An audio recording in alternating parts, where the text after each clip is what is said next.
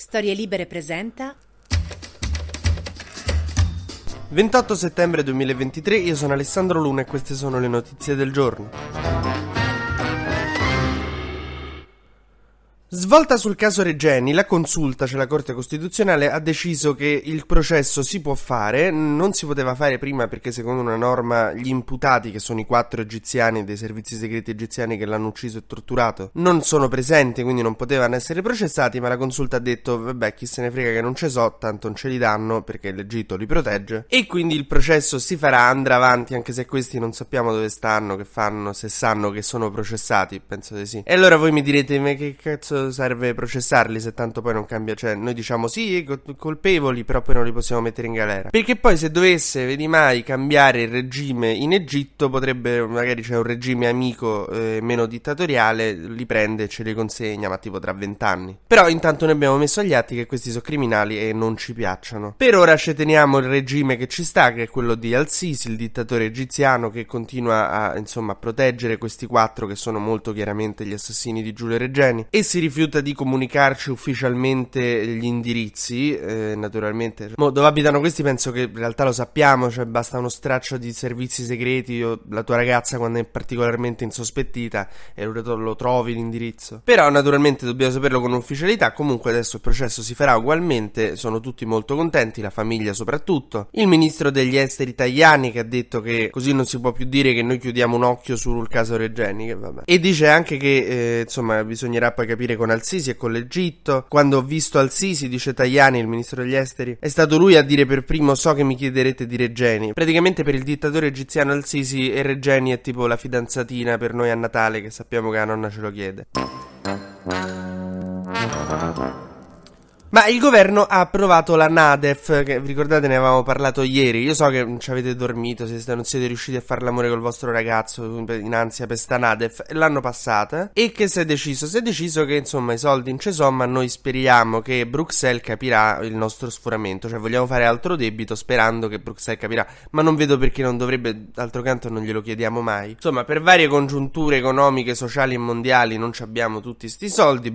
Giorgetti, il ministro dell'economia, ha spiegato un po' come stanno messi i numeri, ha iniziato a sbuffare parlando de, come al solito del super bonus, a cui lui diceva andrebbe tutto bene se non ci fosse sto cavolo dei super bonus che ha fatto Conte che so 80 miliardi di buco. Praticamente per Giorgetti il super bonus è tipo mio padre il carburatore, no? ogni volta che la macchina fa un rumorino fa sto cazzo di carburatore, è lui lo so. Si avvicinano le europee e Giorgia Meloni ha deciso che basta, Salvini deve finirla di mm, seguire il consenso in maniera così disordinata e ha chiesto serietà a Salvini. Salvini. Meloni ha chiesto serietà a Salvini. Mo ci manca che chieda sobrietà a Morgan e eleganza al montanaro della Berlinguer Mauro Corona e possiamo de- definitivamente rinchiuderla, poverina. Eh, Salvini purtroppo fa quello che vuole e il problema è che poi ne, ne danneggia l'immagine di tutto il governo, come su quest'ultimo caso del leghista Crippa che accusa la Germania di star complottando contro l'Italia. Con tutto questo c'è sta la Lega che è abbastanza forte, eh, Fratelli d'Italia che è sempre solidissima, primo partito, e poi c'è Forza Italia che è piccolina, governata da Tajani che insomma sta un po' là e spera che si possa andare tutti uniti all'europea. Praticamente Tajani è come la bambina della pubblicità dell'S lunga. Chi spera che i due grandi insomma riescano a ricucire. Ma sappiamo tutti quanti che non andrà così.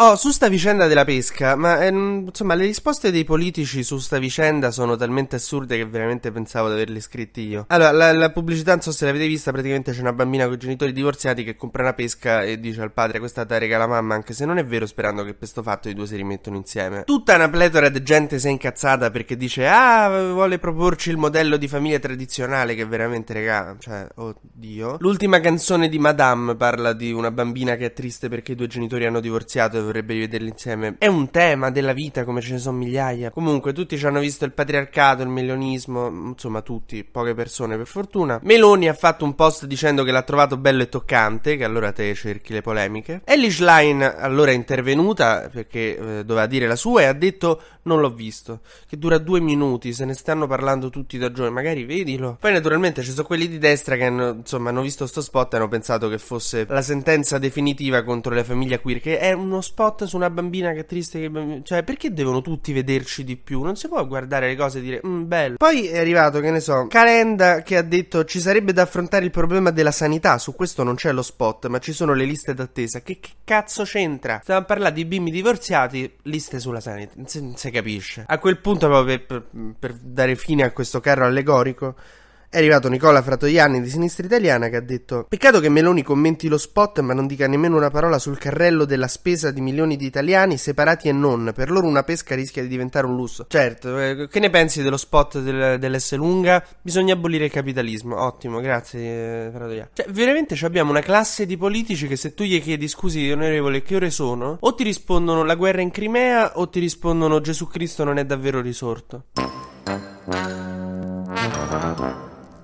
C'è stato un terremoto di 4.2 nei campi Flegrei a Napoli è stato insomma un sisma abbastanza forte. Migliaia di persone in strada a Pozzuoli e Napoli, anche se mh, mm, siete sicuri che c'entra il terremoto? Non è che per l'abolizione del reddito di cittadinanza, la butto lì. Facciamo un breve consueto giro sugli esteri perché in Spagna mh, mm, è naufragato il sogno del centrodestra di formare un governo, non ci sono i voti, il Parlamento non gli ha dato la maggioranza, quindi adesso ci dovrà approvare Sanchez, il socialista, con l'aiuto dei catalani italiani. E chiudiamo con una notizia insomma che eh, torna in Italia perché eh, non ci sono in questa manovra i soldi per il ponte sullo stretto di Messina. Il capogruppo Foti ha detto ora non c'è un progetto esecutivo. Salvini rimane così senza soldi con questo sogno di ponte che non riuscirà mai a realizzare. Giorgetti che tra l'altro è della Lega e del suo partito ha detto nel 2024 metteremo i primi fondi in manovra. Guardate, è inutile che poi fate tutte le campagne no, contro il bullismo. Quello che state facendo a Salvini con il ponte cos'è?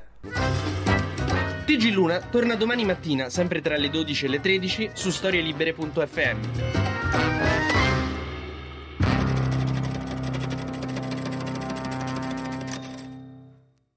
Una produzione storielibere.fm di Gianandrea Cerone e Rossana De Michele. Coordinamento editoriale Guido Guenci.